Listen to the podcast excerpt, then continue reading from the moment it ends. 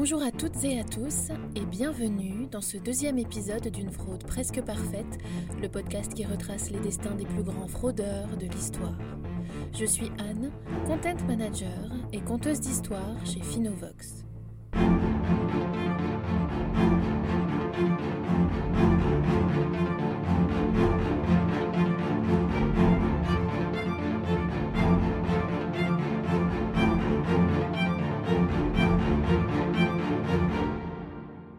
Dans ce deuxième épisode, découvrons ensemble deux des plus grands usurpateurs d'identité que l'histoire ait connus. Leurs véritables noms ne vous sont certainement pas étrangers, puisqu'ils ont inspiré des réalisateurs de films et de séries. Nous commencerons donc par retracer l'incroyable histoire de Frank Abagnale Jr., cet escroc légendaire qui a inspiré Steven Spielberg pour son film Attrape-moi si tu peux. Nous irons ensuite à la rencontre de Ferdinand Waldo de Mara, appelé aussi le roi des imposteurs. Quelles ont été leurs plus grandes impostures? Comment ont-ils orchestré leurs coups? Pourquoi leurs crimes attisent autant la curiosité? Et d'ailleurs, les ont-ils réellement commis? Découvrons-le ensemble. Frank Bagnell Jr. naît le 27 avril 1948 aux États-Unis, d'une mère française et d'un père italo-américain. Il vit les treize premières années de sa vie sans encombre, entouré de ses trois frères et sœurs, à New York. Alors qu'il a 12 ans, ses parents se séparent. Après leur divorce, trois ans plus tard, Frank s'installe avec son père et sa nouvelle femme à Mount Vernon, dans l'État de New York. Frank ne vit pas bien cette nouvelle vie et commence à se rebeller. C'est à ce moment-là qu'il met sur pied ce qui sera sa toute première fraude. L'adolescent emprunte la carte de crédit de son père, puis simule l'achat de pièces automobiles avec un employé de station-service. Comment fonctionne alors leur tour de passe-passe? Le complice met les pièces sur le compte du père de l'adolescent. Puis, il retire l'argent associé à ces pièces avant de le partager avec Franck. La somme de la fraude s'élève à 3400 dollars. L'affaire des deux jeunes hommes ne fonctionne pas, puisque Franck est interrompu dans son escroquerie au moment où un agent de recouvrement contacte son père. Il n'y a aucune poursuite contre Franck pour ce délit, mais ce dernier finit tout de même par quitter la maison de son père pour parcourir les États-Unis à la recherche d'un travail. Ses recherches étant infructueuses, il réalise que son âge peut être un frein pour les employeurs. Frank décide alors de se faire passer pour un homme de 26 ans. C'est le premier mensonge d'une longue série.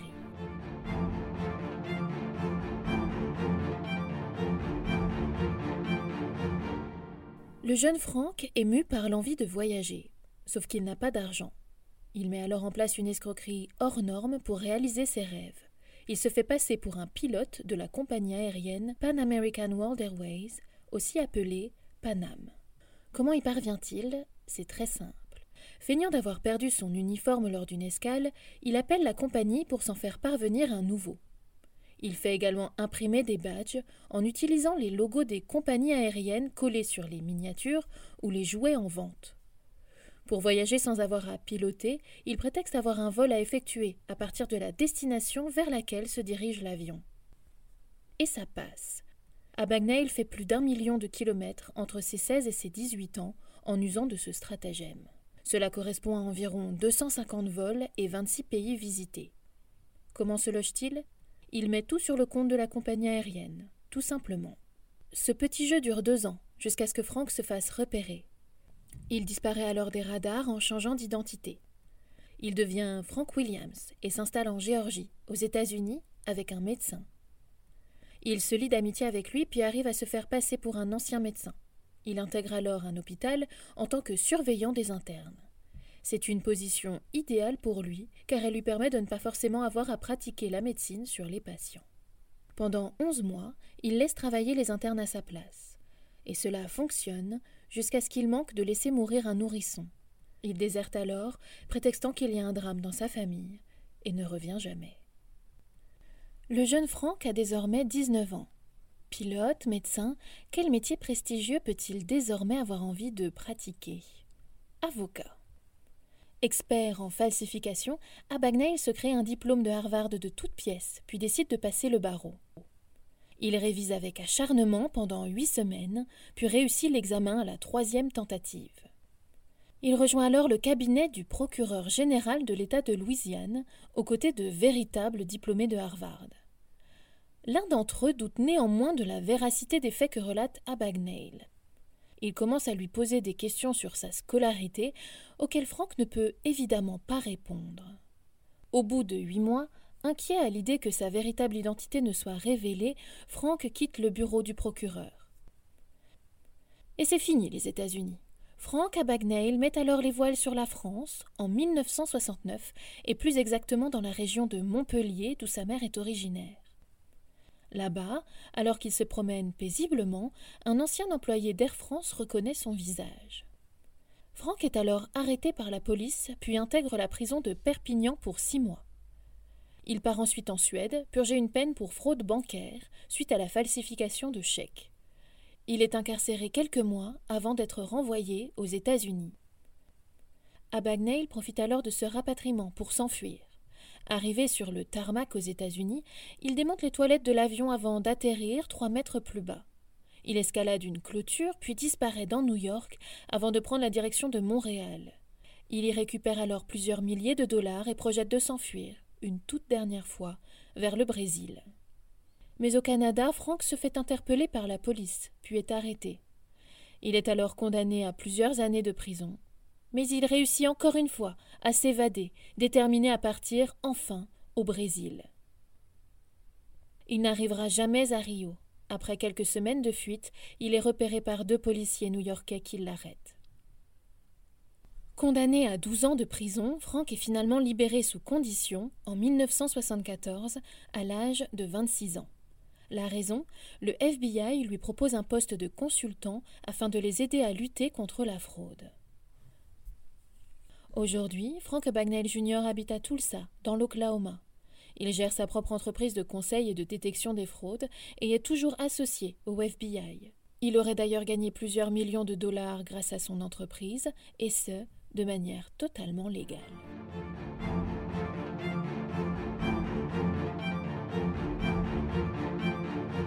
Elle était bien jolie, cette histoire, non? On y croirait. Cette version, largement inspirée du film Attrape-moi si tu peux de Steven Spielberg, serait en fait très éloignée de la réalité. La réalité étant bien moins épique et charmante que ce que Steven Spielberg a imaginé et que nous associons aujourd'hui toutes et tous à la personne de Frank Bagnell Jr.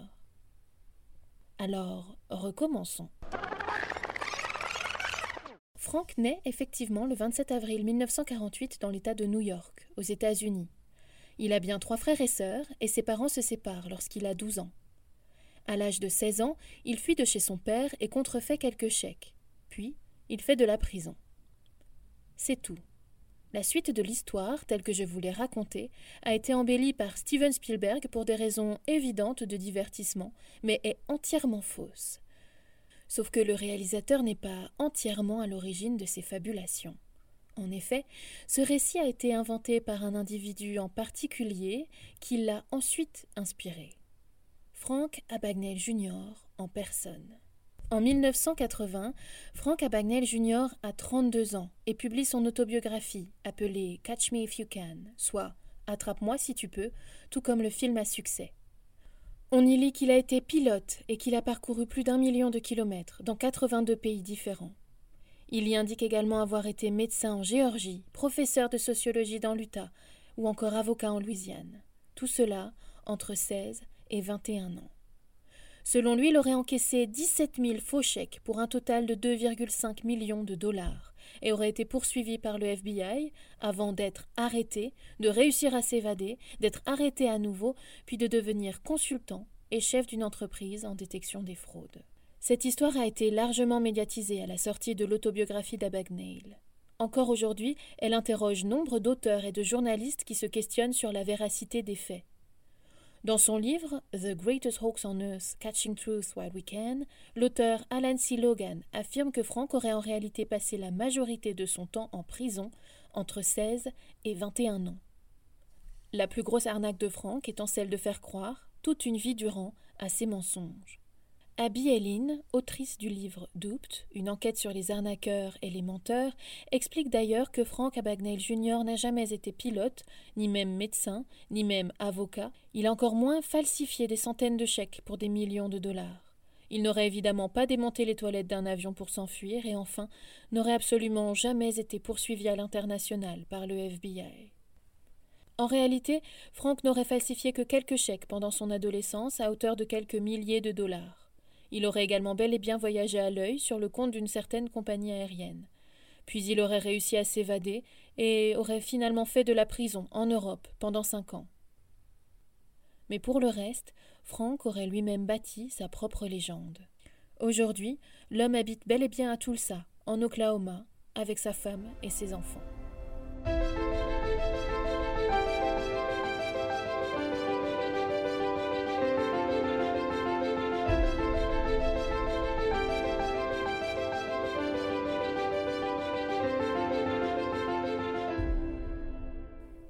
Faut être doté d'une forme d'intelligence assez rare pour réussir à tenir un mensonge aussi longtemps. Frank n'a pas été le seul à mentir et à défrayer la chronique pendant le siècle passé. Quelques décennies avant lui, un autre Américain avait d'ores et déjà usurpé plusieurs identités avec génie. J'ai nommé Ferdinand Waldo Demara.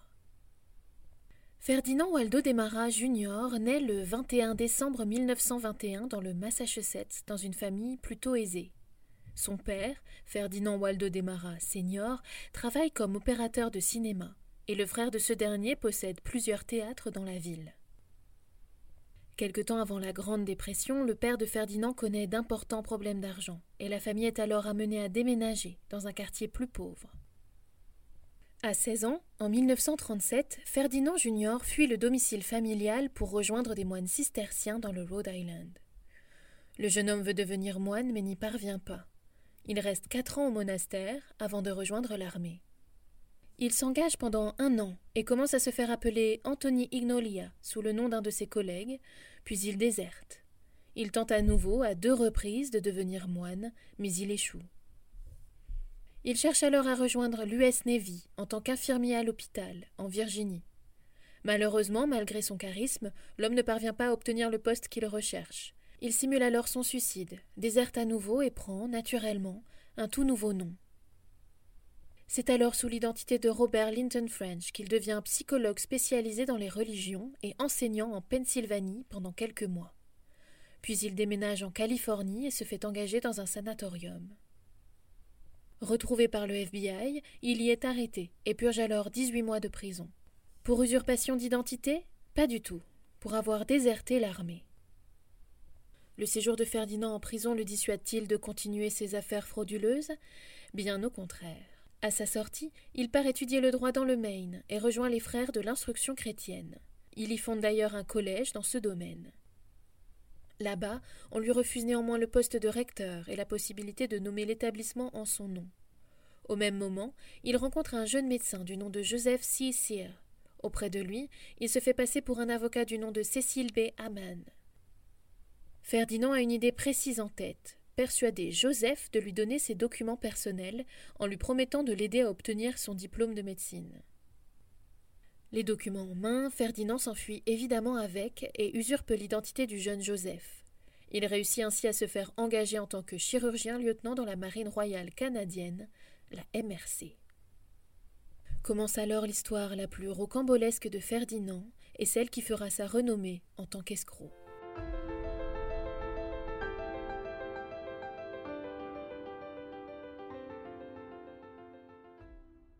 Ferdinand, ou plutôt Joseph, travaille pendant quelques années à Halifax, à l'hôpital de la Marine. Il répond aux appels des malades et n'a pas forcément à pratiquer la médecine sur des patients. Cela lui permet néanmoins d'engranger le maximum d'informations médicales. Il est alors affecté à bord du porte-avions HMCS Cayuga pendant la guerre de Corée en tant que chirurgien traumatologue. Il est le seul médecin et est responsable de la santé de plus de 200 marins et officiers. Il y pratique plusieurs opérations chirurgicales, alors même qu'il n'a aucune compétence. Parmi ces opérations, on note particulièrement celle de l'arrachage des dents du commandant du bateau. À ce sujet, celui-ci aurait d'ailleurs déclaré qu'il s'agissait de l'intervention dentaire la plus agréable qu'il n'ait jamais eue. Aujourd'hui, on dit que Ferdinand a évité de nombreuses infections lors de ses opérations grâce à l'utilisation de pénicilline. Mais comment réussit-il à pratiquer la chirurgie sans expérience? Ferdinand possède une intelligence rare, un QI très élevé et une incroyable mémoire photographique. De fait, il se réfugie dans sa chambre avant chaque intervention pour parcourir des livres et s'informer des rudiments de l'opération, puis il retient tout. De cette manière, il parvient à pratiquer des chirurgies intenses telles que le retrait d'une balle dans la poitrine d'un homme. Un jour, alors que le navire entre en contact avec un bateau qui transporte plusieurs soldats coréens blessés, Ferdinand, toujours sous l'identité de Joseph, opère un jeune coréen de 16 ans. Ce dernier doit être amputé du pied. Contre toute attente, l'opération est un succès. Et forcément, l'histoire finit dans les médias. C'est à cet instant que le grand public prend connaissance de l'existence de Joseph C. Et notamment la mère biologique du principal intéressé, celui à qui on a volé l'identité. À ce moment-là, le véritable Joseph est au Canada et travaille dans un hôpital. La mère de celui-ci prévient les autorités dans la foulée. Ferdinand est alors expulsé de la marine à bord du bateau, le capitaine peine à croire qu'il s'agisse d'une véritable imposture. Finalement, la marine canadienne ne poursuit pas Ferdinand et ce dernier rentre sereinement aux États-Unis.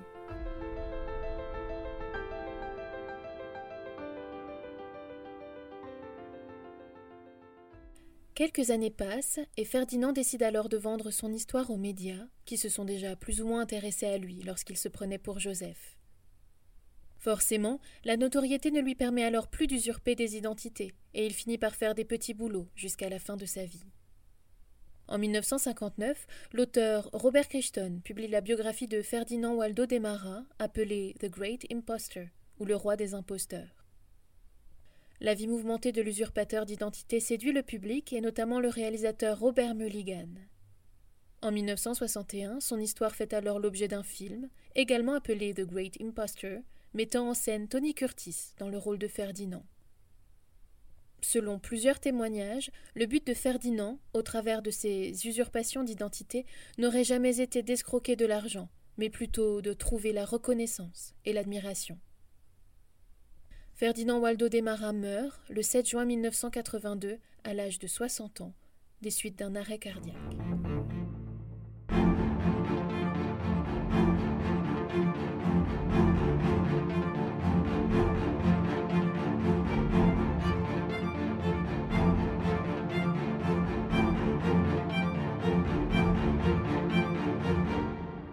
Merci à toutes et à tous d'avoir écouté ce deuxième épisode d'une fraude presque parfaite.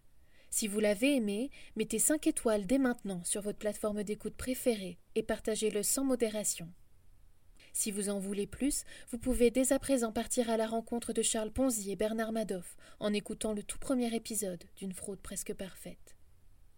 On se retrouve le mois prochain pour une toute nouvelle histoire.